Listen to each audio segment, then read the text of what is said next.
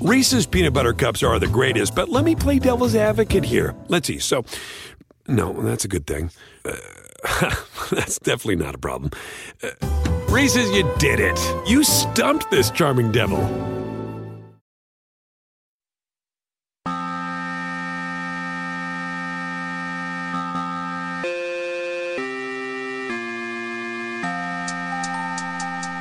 Hello, everyone, and welcome to episode 15 of The Tatecast. My name is Davis Maddock. You can find me on Twitter at Davis Maddock. This week, I am bringing you the man behind the podcast, the man behind the Pat Mayo Experience, Mr. Pat Mayo himself. I actually don't know this, Pat. How often have you guested on podcasts that don't have your name in the title?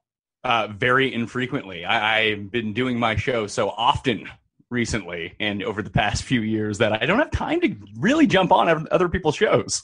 So I was very excited to have this opportunity because you and I have been doing podcasts together off and on, golf, football, soccer. I mean, probably 3 years we've been doing shows together, I would guess.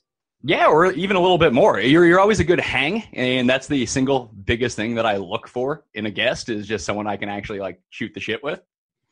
I like that. I also like guests that use the recording software that I use, and I don't have to call their cell phone. Perfect. So we're in simpatico on this one. Yeah.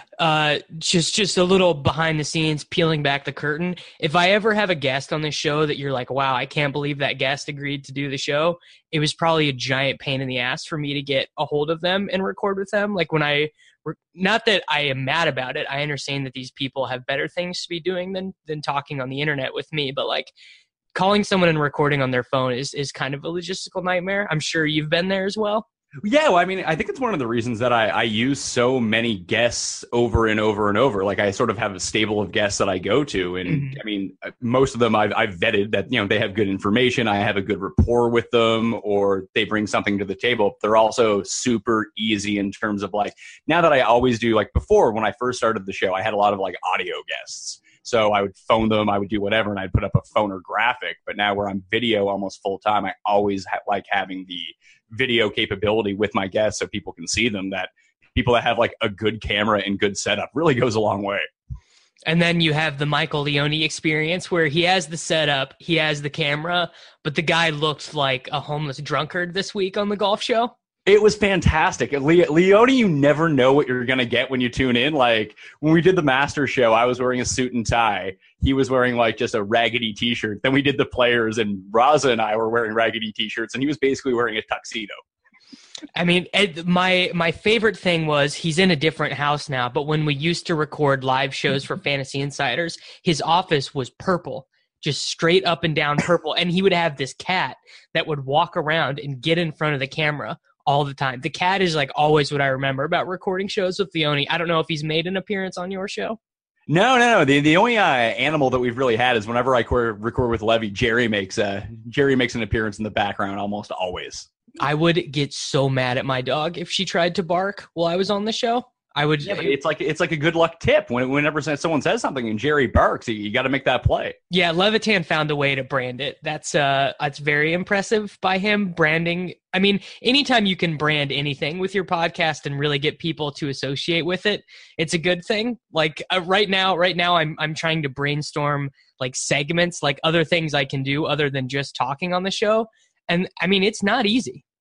No, I mean, branding's huge. If you can turn anything, look at Cust. Cust is basically a brand on his own now. And he has no value. No added value comes from Cust saying or doing anything, but he just has brand just kind of through being terrible. It's pretty impressive. It is, and he's a humorous character. People don't necessarily relate with him, but they do relate with his bad picks, because most people, including myself, just have bad picks all the time.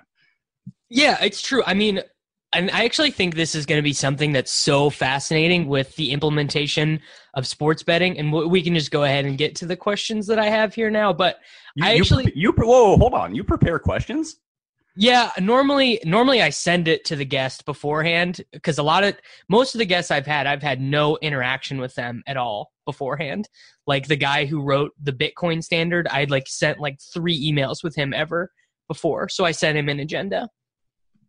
yeah, like I mean, I guess I prepare. I don't prepare questions really. But you do shows about a thing. People yes. listen to the Pat Mayo Experience knowing, okay, this is the U.S. Open show. This is the Bachelorette Fantasy show.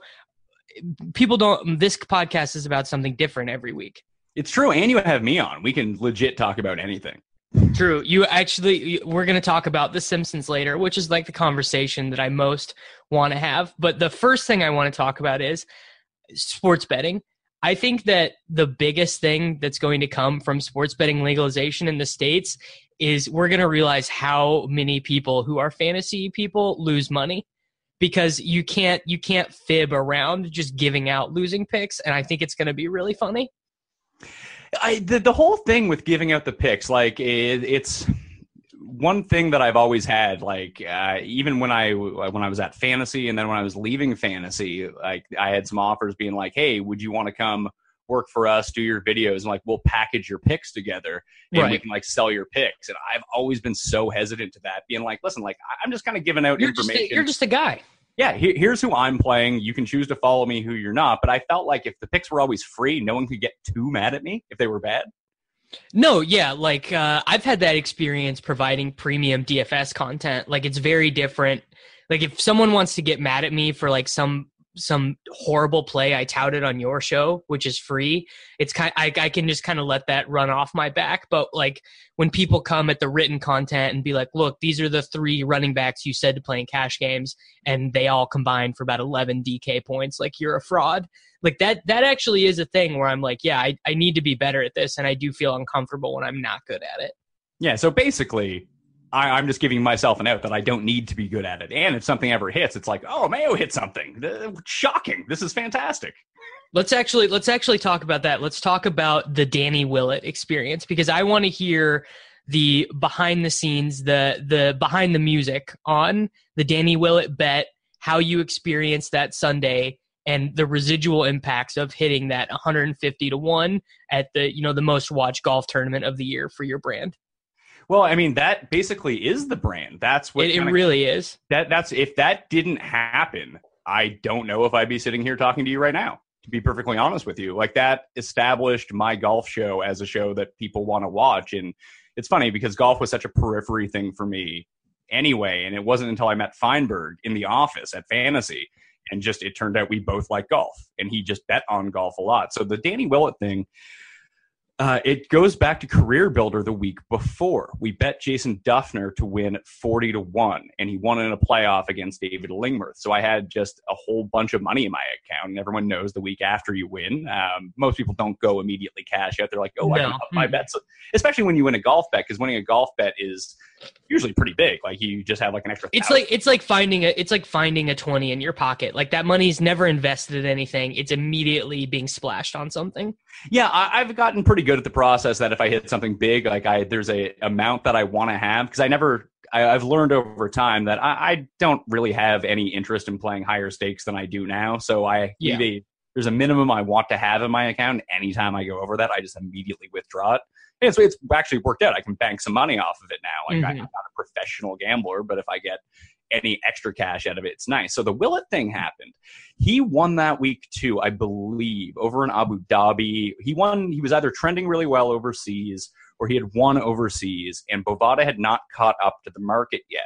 So I had all this extra Jason Duffner money in my account, and someone actually tweeted me like, hey, check out Willett's odds. So whoever that guy was really the hero of the entire But I think Feinberg had even been hammering it before. No. This happened because I remember very vividly sitting in the office because I sat next to Jeff, who was the single worst person to ever sit next to, besides Cam Stewart. The two just single worst people if you're ever planning on getting work done. Sit next to them. So this guy tweeted me. He's like, hey, Willett was on our radar, but it's like, yeah, he's 150-1 on Bovada right now. We're like, what? That doesn't seem right. He was like the number 12 player in the world at one point. And I think it really speaks a lot to how people should actually go about betting. Like, it's not that we thought Danny Willett was going to win. It was just a bad line. Like, he should have been 50-1. Like, basically, what Willett was that year and the way that he had been playing is a lot like what Tommy Fleetwood is doing right now. Fleetwood's been a bit better for an extended period of time, but Willett was generating a lot of the same results on the Euro Tour. So we saw him at 150-1, and we had all this extra money in our account from hitting the winner. We're like, screw it, let's bet it. Then we threw it out on the show the next week, and we just kind of kept talking about it only because the odds just kept dropping every single week. It went from 150 to 125 to 100. I think by the time the Masters came around, he was like 45-1 to win the Masters. And, you know, after 3 days of watching it, like, Spieth is definitely going to win this. Like, Spieth was running away. It was one of the hardest Masters in recent memories. And I think it was that was the year that, like, the wind was really bad the first day, and, like, Ricky was like 8 over on the first day, right? Yeah, and, like, it was the hardest Masters since I think, like, 07 when Zach Johnson won it, like, 1 over or something like that. But the only person who appeared to be immune to the difficulty of the course was Jordan Spieth. And even through, you know, the front nine on Sunday, like, Willett was hanging around. I think he was, like, 3rd or 2nd, but he was, like, 3 strokes back or something like that. And he'd been playing really well. They were not showing him on TV, which was kind of hilarious and really speaks to golf in general. I very distinctly remember that, because obviously, like, I've been listening to your show forever. I had that bet, and I kind of saw him making a run, and I remember being mad that he was not on the TV. Well, it's funny. Whenever you have one of these guys, especially long shots, and they're not showing them on TV and they're lingering, that's like position A to B. The moment they usually start showing these guys, that's when they chunk it. That's when they're in the fescue. Yeah, like it happened with Fleetwood this time. He was making, like, at the U.S. Open, because I had him again, and obviously he made his run on Sunday, and they showed all that. But on Saturday, like, he was just right there. He was just lingering. I think he was like 2 shots off after Dustin started falling back to the pack, and, like, we didn't get a shot from Fleetwood. And then any time they would cut to him, missed par putt every single time. And then he made like 7 bogeys in a row, and that was the end of his tournament. But with Willett, it didn't really flip until Spieth hit the 12th. Cust immediately tweeted out, my favorite hole of golf of all time. Cust tweeted out that it was over. Lock it up, give it to Jordan Spieth right now, and then 2 balls in the water later, a quadruple bogey, here's Willett, and then Willett down the stretch was just nails. He was nails, yeah. Like 12-foot par putts in. So I started freaking out. I was watching it on the TV, and I was at my old building. I had just moved in with my then-girlfriend, now wife.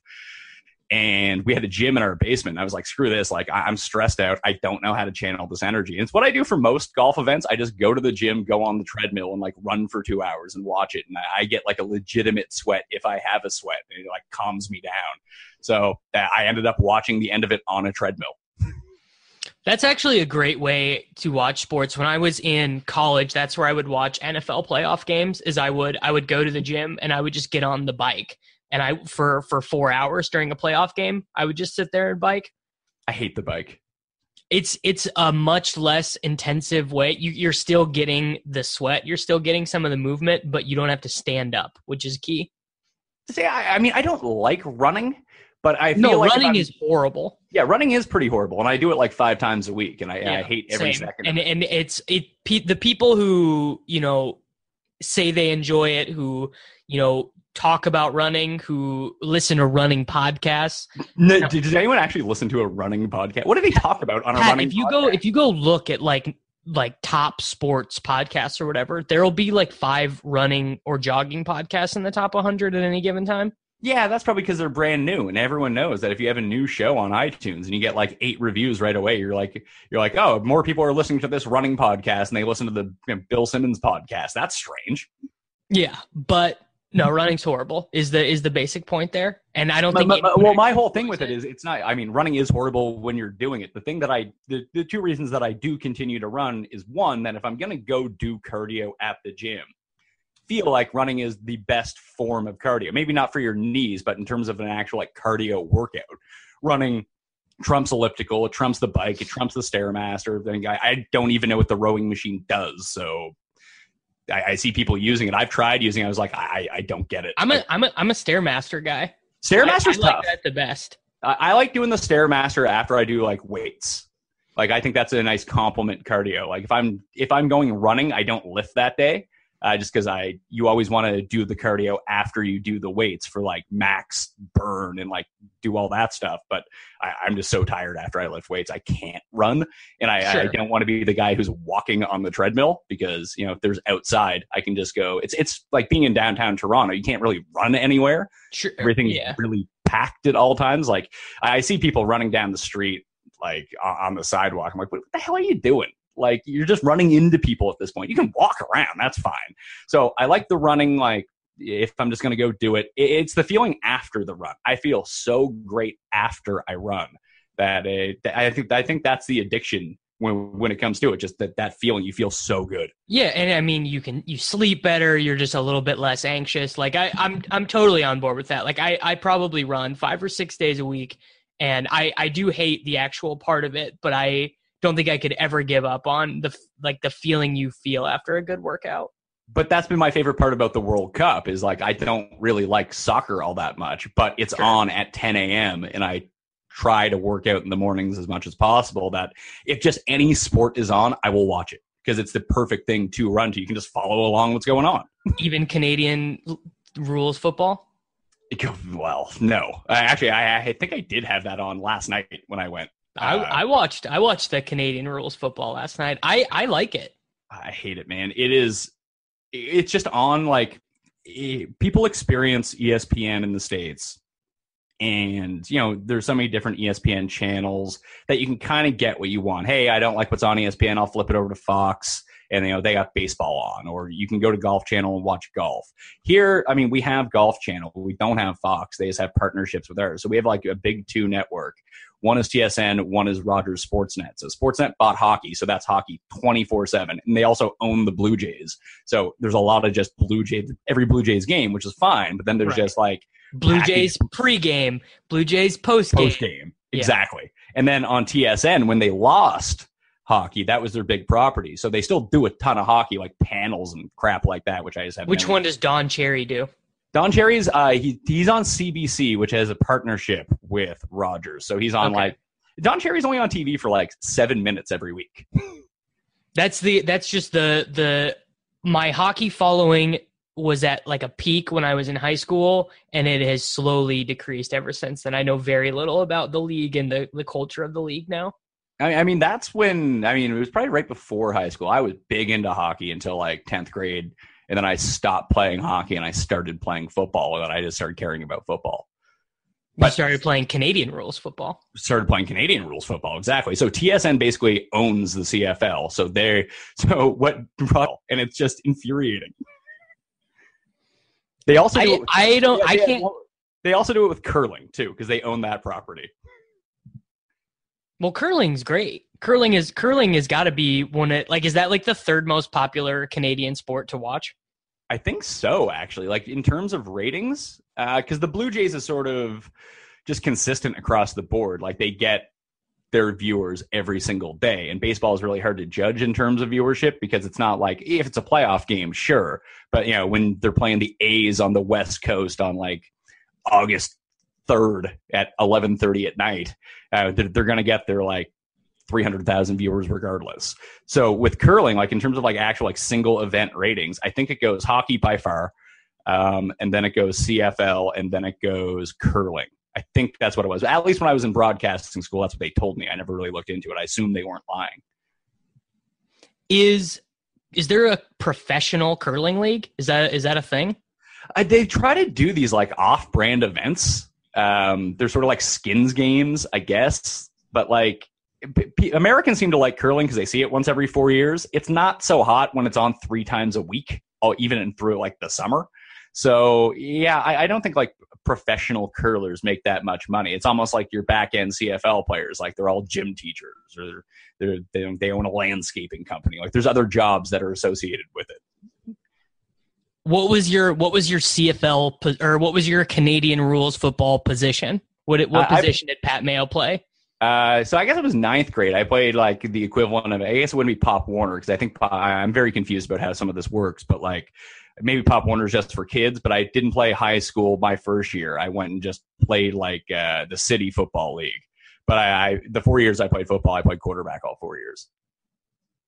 Wow. Pat Mayo, the quarterback. How is that? Is that ever come up on the Pat Mayo Hour or Experience before? No, I don't really like talking about it because, A, it's not like I was an all-pro quarterback by any means. But, like, I hate when people are just like, oh, I know everything there is to know about quarterback. I played quarterback in high school, so, like, I know. I'm like, no, you don't know. High school baseball guy, from my experience, is actually far worse than high school football guy, just because high school baseball really isn't even competitive because most of the time there's these giant talent disparities, and also baseball is horrible. Yeah, well, I mean, I love baseball. I don't even watch baseball anymore, but that is the sport that I played for the longest. I think I played baseball from like age 5 to 21. Like when I played football in high school, I played on the football team and I played on the baseball team. Were you quarterback pitcher combo? No, I was a catcher. You're like a kind of a slight guy. I would not project you to be a catcher. Yeah, I guess I'm a slight. Maybe you're taller than I realize. No, I'm not large whatsoever. You also have to remember, I'm from the East Coast of Canada. There's not a huge talent pool to draw from here. I'm from like a small town in Kansas though, so there wasn't a giant talent pool there. And I remember the catcher of my high school baseball team being a giant dude.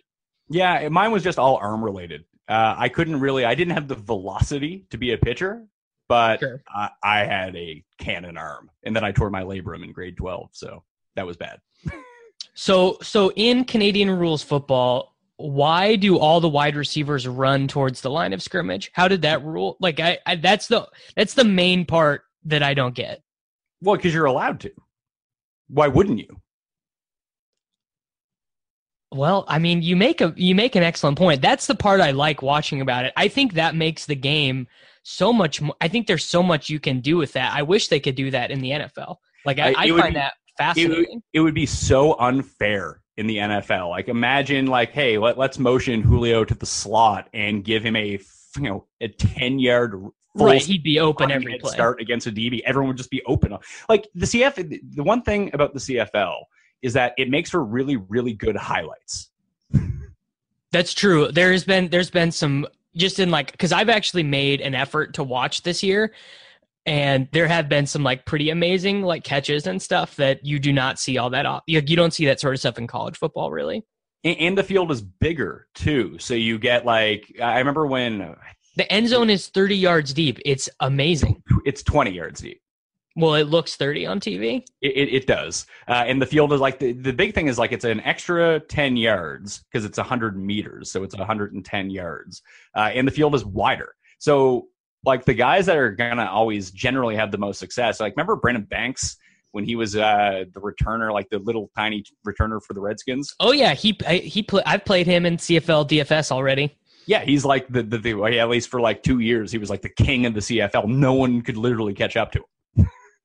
Yeah, and they're so for people who don't know, they're like outside wide receivers, so like the X and the Y, they do not run towards the line of scrimmage. They have to stay stationary. So the position that you're talking about is slot back, which would be and those are the guys.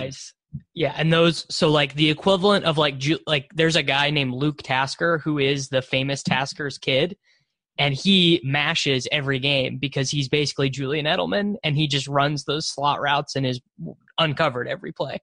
Yeah, I mean, but I think one of the things that people don't realize about the CFL is that there's a minimum requirement of Canadians have to have on your team. On the field, yes. Yeah, and they're not good.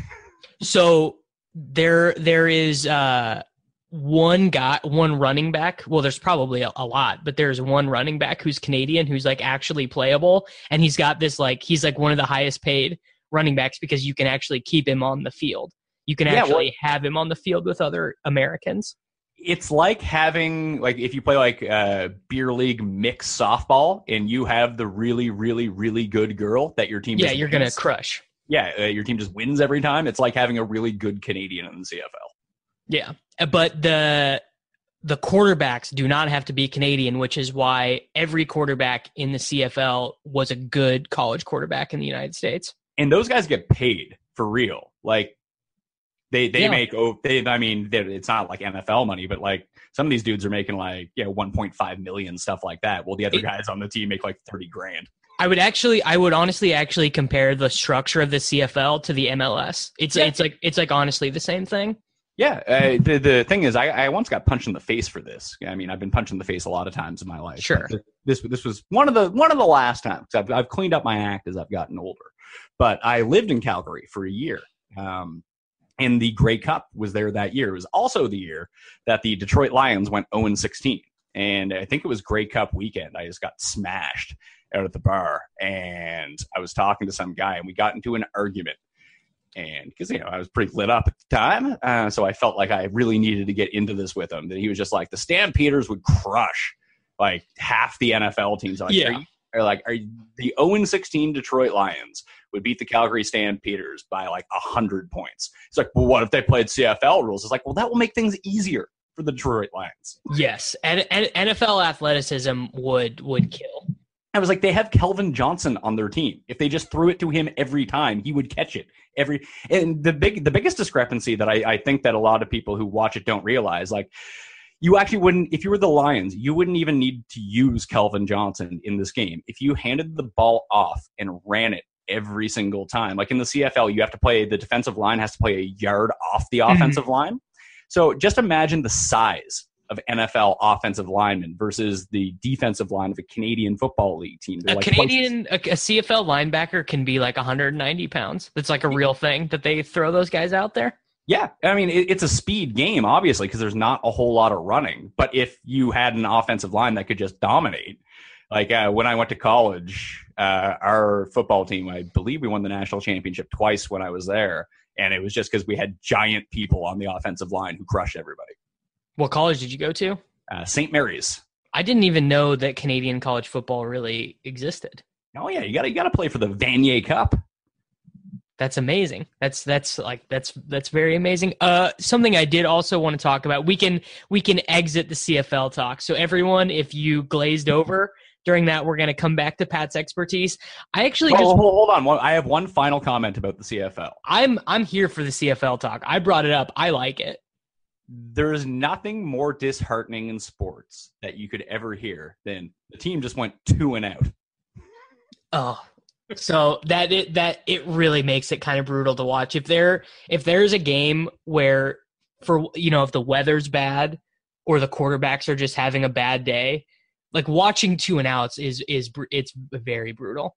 And you look at some of the NFLers being like, oh, they have a crappy punter. Oh, that field goal kicker's no good. Yeah, just watch the CFL.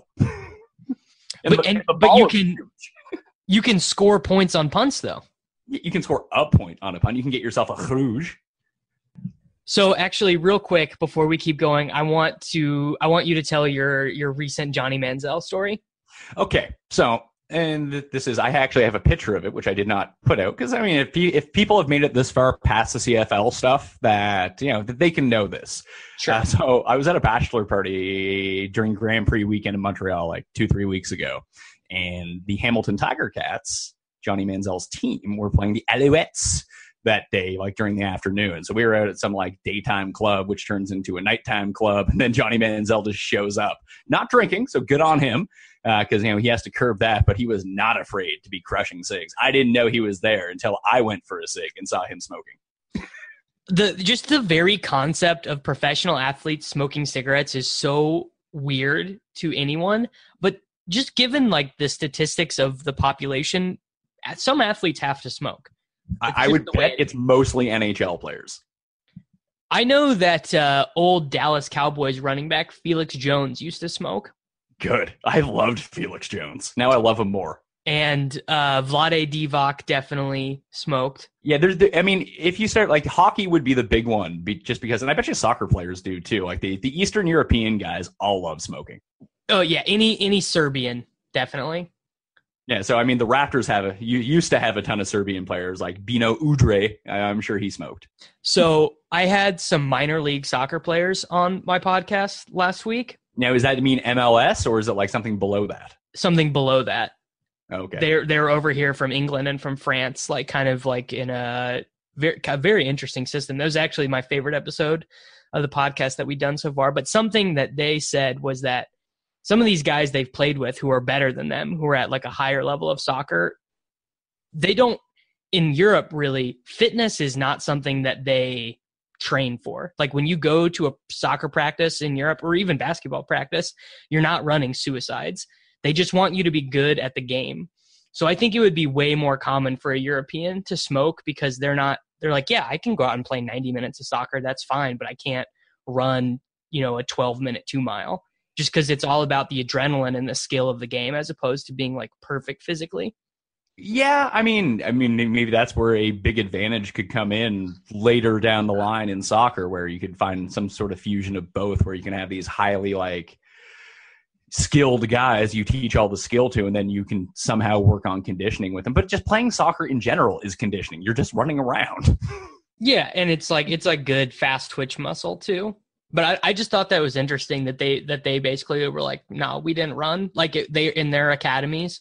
When they were kids, like training for soccer, they did not like do sprints at all. Whereas if you've ever played a sport in America, and I'm sure in Canada, your practice was at least half of it was just running. Oh yeah, I remember just doing lines in hockey: blue line, blue line, blue line, mm-hmm. blue line, blue line, red line, blue line, red line, back to the icing line, back out to center. Like, right. That was half the practice. Just being able to be conditioned, but I think that speaks to. And maybe it's not just a North American philosophy, and maybe it's just strictly an American type thing. It just America has so many great athletes because there's so many people that you know the talent level between a lot of these guys isn't all that big. Like you have your outliers that are just amazing, yeah. But when you get to like your second tier of high end athlete, like conditioning is what makes the difference because the skill is very much the same. And it's like there's definitely something to like the want to win factor and all that, but there really is no good reason that the United States should be bad at soccer though. It's like the most tilting thing in the world to me that they're bad. I think it makes a lot of sense, to be perfectly honest with you.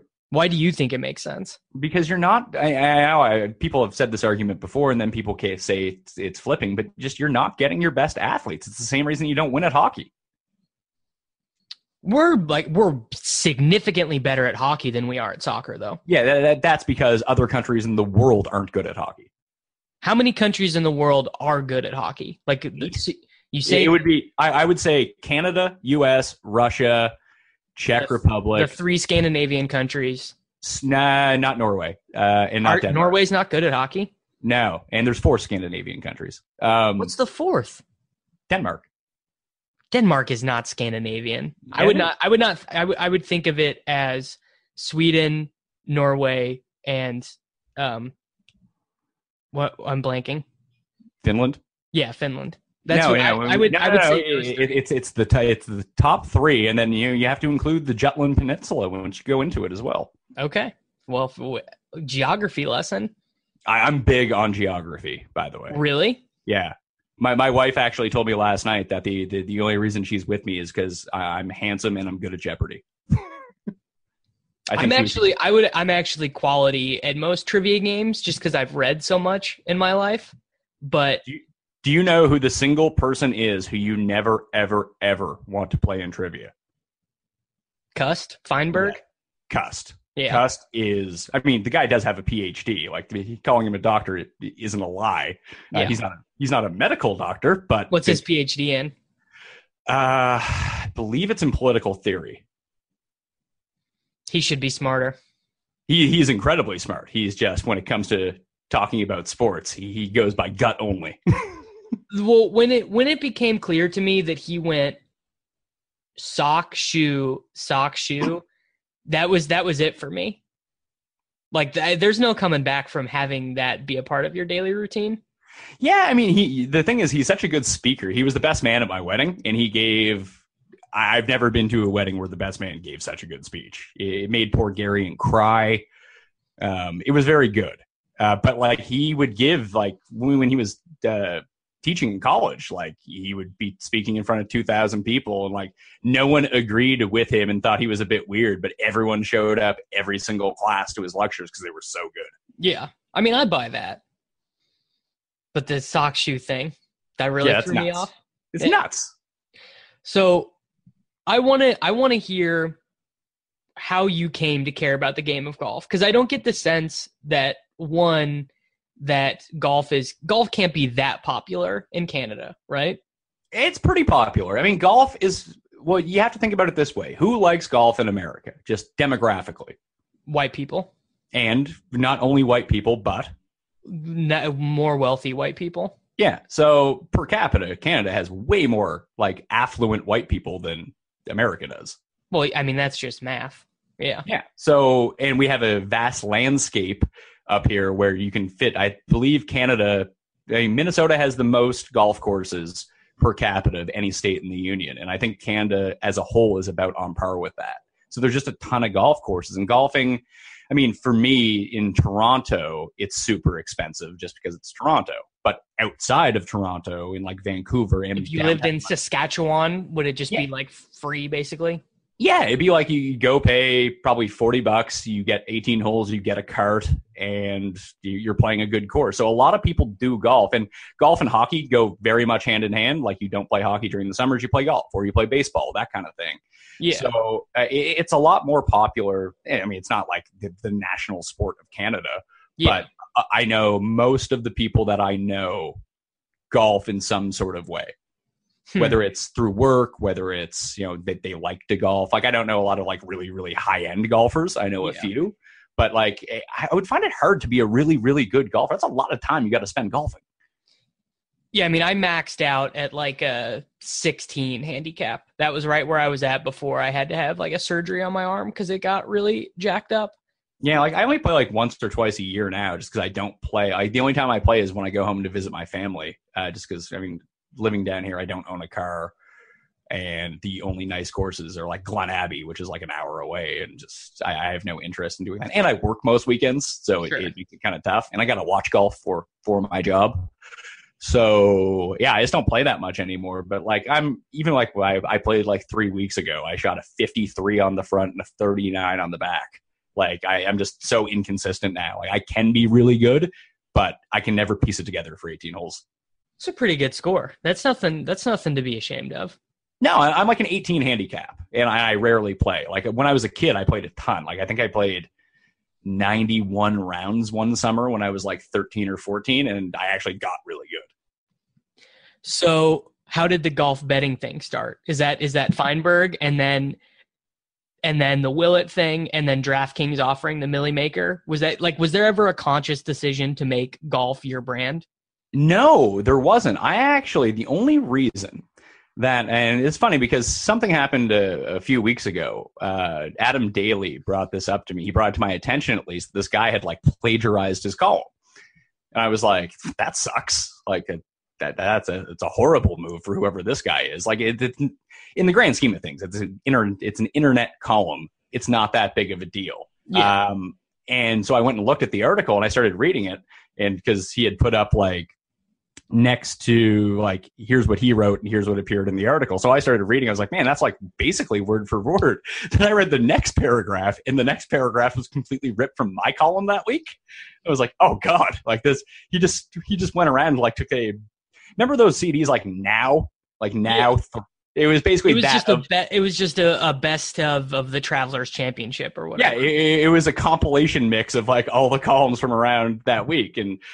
No, we got on the guy. The site took it down. They apologized. Like, it's not actually that big of a deal. Mm-hmm. But the reason that I started reading golf in the first place was when I got to Roto Experts, I think in like 2010, the same thing happened at Roto Experts. The guy who was writing their golf ended up, I think he kind of did the same thing. He plagiarized something and got like fired immediately. And then they didn't have a golf writer. So I've actually been writing about it, and I just took it over because I was begging for just more exposure, things to write, something like that. And I like golf, and I had played like Yahoo fantasy golf. So I knew enough about the players. Looking back on those columns are just pathetic now, like how little I actually knew.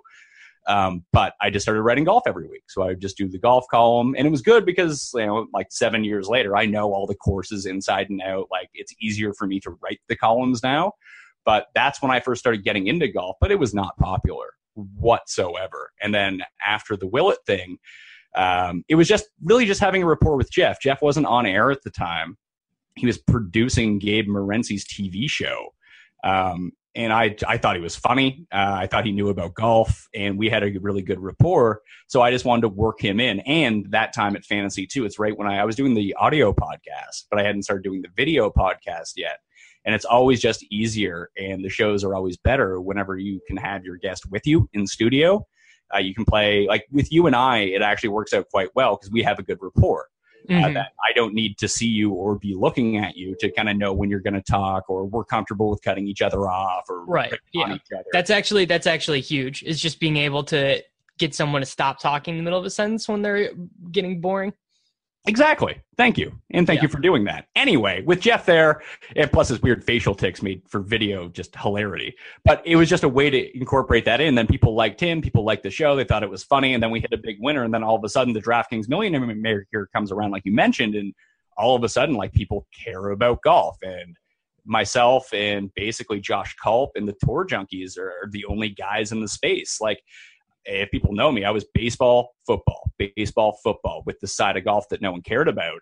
And then all of a sudden people started caring about golf, and I was one of the few guys actually doing it. So that became my brand, just, you know, by a weird outside circumstance. I mean, pre-Willett and pre-Millie Maker, every week my golf research of like the available stuff consisted of the shots gained, the strokes gained stuff on the PGA Tour website, your podcast, and Josh Culp used to have one that he does not have anymore. Or wait, do they do it now again? I know they stopped doing it for a while. No, I think he just contributes to Roto World and has some like offshoot stuff with like Roto Grinders now. Yeah, so they don't. He for you guys who don't know, Future of Fantasy Josh Culp on Twitter, and that was it. If you wanted fantasy golf content, there was Pat's show, there were Josh's show, and there was Notorious, his stuff on RG. And that was, I really think that was about it even 3 years ago. And look how much golf content there is now. Maybe I'm in a bubble because I follow a lot of the golf stuff. No, it's everywhere. You can't escape it. It's a premium thing on all of the sites now. It's also probably the most fun daily fantasy sport to play. And it's the most fun sport to bet on.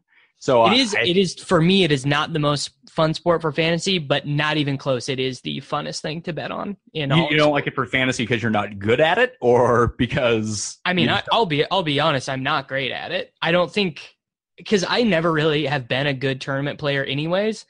And the structure of golf is such that if you want to take it seriously for cash games, you just have to stick to a model and you have to grind it 50 events a year. Like, you can't kind of pick and choose your spots just because there's so much noise in it. Oh, I don't even play cash games of golf. Yeah. And so, I mean, I do still play.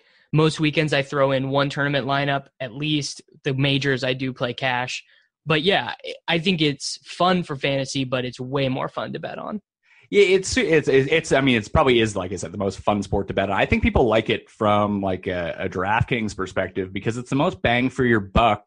I mean, most people play DraftKings for entertainment. Not everyone is a pro. That if you spend your $20 on a football lineup, you get a day worth of action on it. If you spend $20 on an MLB lineup, you get like 5 hours worth of action. With the $20 golf lineup, you get 4 days worth of entertainment out of it. Yeah, and that's a huge selling point for it. And you don't have to know a ton to get to win once. Like, agreed. Definitely, like you can bink once, and that's huge for it. But yeah, that's interesting to me that the biggest thing associated with your brand, you never even planned on it being that. Yeah, it's funny. Like, people, I think industry-wise, people now associate me more with golf because I have stood out in that facet because there's so many different people in football. But the people who actually follow me, like, my following is from football. People still care, like, even downloads on the show, views on the show, article clicks. It's football is 10 times bigger than golf. See, I would not have assumed that. I would have assumed that your clicks, that your subs are up exponentially because of golf.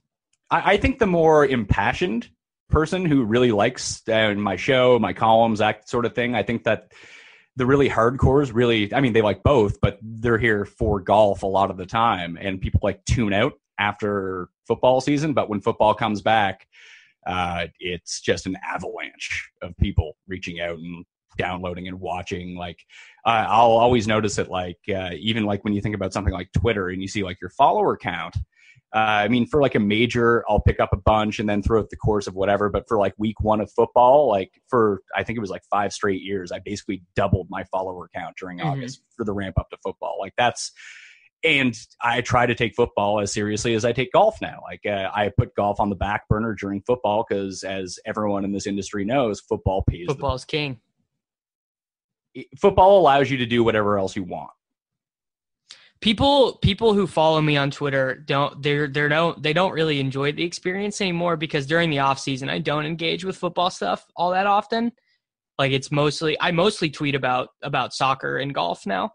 Yeah, I can see soccer being more alienating than golf, especially in America. Yeah, people like just if I tweet about soccer, it'll be like 1 retweet, 3 faves, no replies. But if I tweeted like 1 football statistic about something Martavis Bryant did last year, you know, 13 retweets, 49 faves, 16 replies.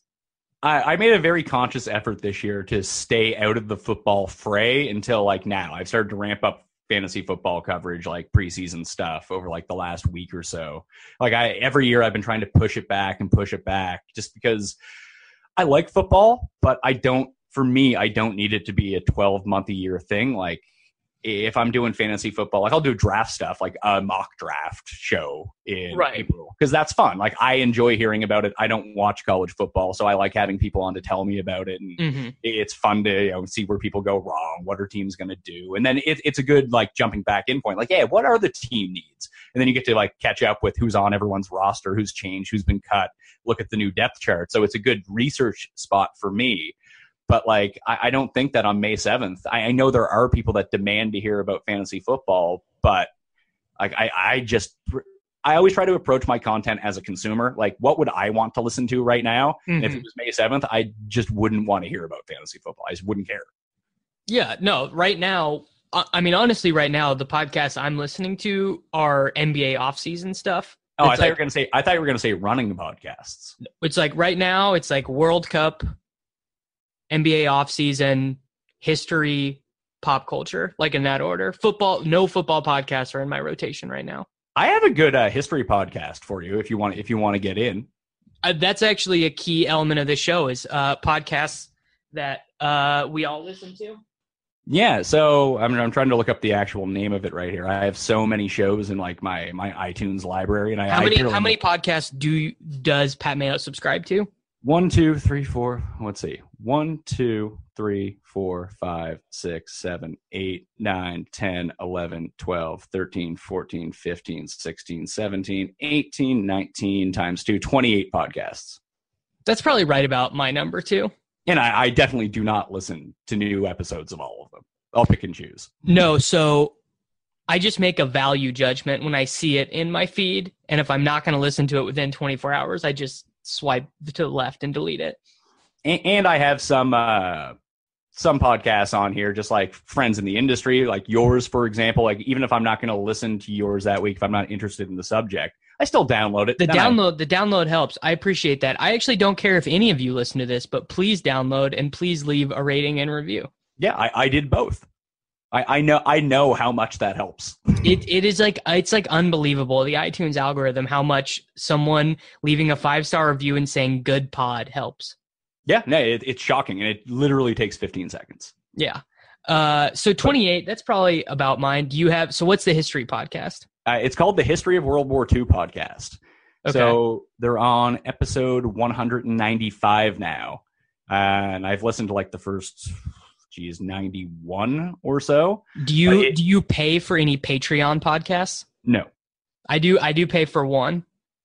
What is it? Talking Simpsons. Oh, really? I have actually heard really good. Maybe it was you who was telling me about it, but I've heard good things.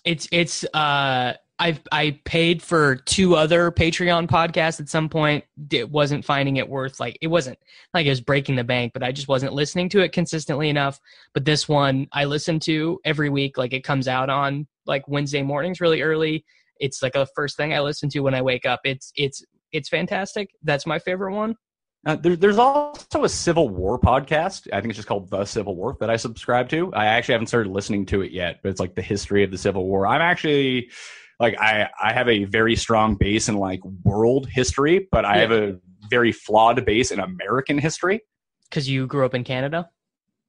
Yeah, like, I mean, I didn't even have that great base of, like, Canadian history, but, like, giant geopolitical events throughout history I'm very intrigued about. But, like, there's something about American history, and, like, the Civil War in particular is just a very, like, just blind spot for me.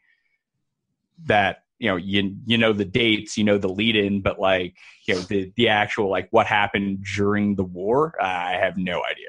I mean, I'm an American citizen, and most of the education we get about our history is like horribly flawed because public schools are so limited in what they can communicate. So every time I do listen to a podcast or watch a documentary about some war thing that the United States was involved in, you learn something horribly new every time because you're just not allowed to be taught those things. Yeah, like, so this World War II podcast it basically takes you from, like, what the politics, it starts basically after the First World War in Germany and how everything sort of played out when they weren't allowed to build an army, when they had to make reparation payments to all the other countries, and then sort of how that affected the economy, and the economy was so bad and it was such a horrible place to live in Germany after World War I, and how that sort of led to the rise of Hitler and the ideas and how people were so willing to get behind it because, hey, the economy's doing great all of a sudden because he just gave after, you know, and then, you know, the Reichstag stuff, how he actually ascended to power, his backstory. But it also tells the story of, like, how the Japanese and Chinese conflict affected World War II and how that led to Japan getting into the fray as well, how Korea played into that, what was going on in England at the time. Like, America doesn't really make an appearance until just before Pearl Harbor, which is way into the podcast. Does they talk about any of the conspiracy theories involved in World War II that they knew about Pearl Harbor potentially and let it happen to give them an excuse to join and stuff like that? No, it's a college professor. I think it's a written podcast. So, like, I think he's reading off the script, and the guy is very clearly a probably like 8-time history PhD. So I think it's very, like, at least research factual. I'm not big on conspiracies to begin with. So I actually kind of like there's no conspiracy talk. Not big on conspiracies. I would say as a 25-year-old, I've actually just realized that most conspiracies come from... I used to think it was people I would politically agree with, but actually now I realize... No. It's just crazy people. It's just all, like, alt-right people who think the government is out to kill you. There's a large collection of alt-right people, but don't forget about those people on the fringes on the left. They're just as crazy, just in a different way. Yeah, but it's that I used to think that kind of a healthy distrust of the government from those conspiracies was a good thing, and now I've realized that the actual conspiracy is just that these people they're not afraid of you; they just want to take your money and stay in power, which is kind of a disheartening thing to realize as an old person. As an old person, you're 25. Please, what I wouldn't give to be 25 again. But that was a turning point for me, being 25. That's when I got my life together. Yeah. So, favorite episode of The Simpsons? Go. You Only Live Twice, the Hank Scorpio episode. Wow, that's top 5 for me. Hank Scorpio, I think. Mine is One Fish, Two Fish, Blue Fish. Really? You're going to season 2 episode? Yeah, that's the one that I have, like, a very strong memory of watching it for the first time. And I thought it was just such a great show. And I think people that go back and watch The Simpsons now, if they didn't watch it growing up, they expect it to be kind of like Family Guy, where, like, it's just jokes. And it's more jokey, yeah. not than Family Guy, but, like, I mean, Family Guy basically ripped The Simpsons playbook from seasons 4, 5, and 6, but just made dumber jokes. Mm-hmm. And The Simpsons often tells, you know, a good, meaningful story, and it's also hilarious. Well, I feel like a lot of my pop culture, like, database that I can I mean, just all the stuff that I never got a chance to experience. Like, why do I know that Richard Nixon's dog's name is Checkers? Just any cultural reference from the 60s, 70s, or 80s that I know would definitely come from watching The Simpsons. Yeah, it has a good base. I feel like that's been the problem with now that we have so many outlets to consume media, whether it's there's no monoculture. There's no monoculture, so it's really hard. I mean, that was one of the great things, like, when I met my wife. I mean, I met her on Tinder. We met up, like, for the first time. That's right. That's where I met my long-term girlfriend. See, it works. I mean, it's no different than playing mass multi-entry on DraftKings. No. The more lineups you have, the higher percentage, it's not exponentially higher, but you're giving yourself more options. And that's all Tinder was. You got to meet so many people that you just wouldn't meet, that, you know, you're giving yourself better odds to meet someone who's right for you. It's true. Wow. We're really getting into it. Yeah. So, but anyway, we actually both went to Saint Mary's at the same time, never knew each other. She's from the East Coast like I am. We met in Toronto, but like we spoke the same language. We had the same like reference background. And I couldn't imagine, like, if I was like 22, I mean, even with you, like being 25, like when you meet people, like it must seem like a lot of people speak a different language. You don't have common interests with most people. Yeah, I would say. Like, it's just like you probably don't watch the same TV shows. You probably don't listen to the same podcasts. You probably don't, like, it's very, everyone is consuming content that is just hyper specific to them. Yeah. Which is both good as a consumer, but it's bad at the same time. Sometimes having like a Game of Thrones is like the only thing people can rally around anymore. Yeah. Or Westworld. I hate Westworld. I'm undecided on it. It's a bad show. Okay, so do you know what it has? And I get why people like it, because it's very sharply made, and not all episodes are bad. Right. But it seems to have taken all the worst parts of like the Matrix sequels and Lost and Breaking Bad and put them into one. But I loved even the bad parts of Lost.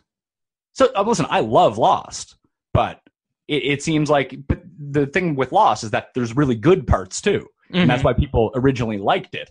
I think the people that, when they consider like the bad parts of Lost, that's actually the parts that I like. I don't like the good parts of Lost. Like, as soon as we start getting into time travel and Lost, I am 100% all in. I mean, I was 100% all in on everything that, like, not a pet peeve of mine, but just when people say they didn't like how it ended, just couldn't. I didn't love how it ended, but I don't really care. It didn't affect how I liked the show. I kind of thought the ending was good, because if you thought it was all going to tie up and it was all going to make sense, it wasn't really the show for you. I guess so, but they kind of led you down the direction that they had some sort of end goal that would have been, I don't know, explaining it a little bit more. I get how they ended it, because they always said this is a character-driven show, but no one liked the show because of the characters. People liked it because of mysteries and craziness. I liked the characters. I like the characters too, but I didn't think it was like a character-based. No, it's not show. Like, this wasn't a Shakespeare play being written for the American audience. Like, it wasn't The Wire. Like, put it this way, with Westworld goes the other way. At least with Lost, you had some depth of character. Now, half the time they contradicted themselves as the seasons went along when you looked at their backstories. But I feel like I would be better served if Westworld was more focused on either cut down the amount of people they're showing per episode or give us some backstory on some people. Like, there's just stuff happening, and it's like, all right. They do just, so I am not done with the second season, because I'm watching it behind, not on TV.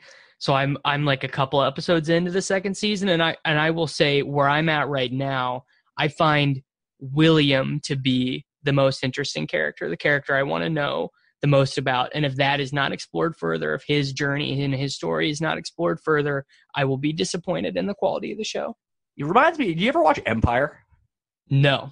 Okay, so I got into like the Empire like craze during the first season when everyone was watching Empire, and there would be a twist, so that they really did, like, you know how at the end of like I really think that if there was no Lost, Breaking Bad would never have happened, because Breaking Bad really perfected the Lost formula of storytelling, where every episode left you on a good cliffhanger, but It was more thought out and really pieced together really well. And there were far fewer episodes, which, you know, really helps any TV show. But Empire just accelerates that to every level. So not like every episode ends with some sort of twist or cliffhanger. Like, every act break ends with a like, stuff changes like 8 times during an episode, and it's just insane.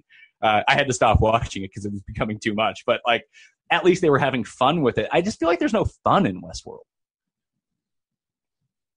Well, yeah, and I think part of that comes from the fact that they're trying to build on this idea, which is Michael Crichton's idea his whole life, which was just that you really need to think out all of the possible ramifications of technology before you implement it and before you become involved and invested in it. And that's a really good idea for an hour and a half long movie But for a 3-season-long show, I think that idea gets a little tired. Yeah. I mean, we'll see. Maybe they pull it back. Maybe when we look back at seasons 3, 4, and 5 of Westworld, that seasons 1 and 2 seem better because they were able to flesh everything out. And it's, I mean, it's kind of the reason why, like, did any of the episodes of the 4th season of Black Mirror get you at all? Yeah. Well, I really like the algorithm episode. Like the fake San Junipero, which I actually enjoyed more than San Junipero. Shut Up and Dance. No, Shut Up and Dance from season 3. Season 4, Hang the DJ. I really liked Hang the DJ. Okay. So I think that Black Mirror basically is like the law of diminishing returns. Well, it's they. With every episode, you're just like, okay, I get it.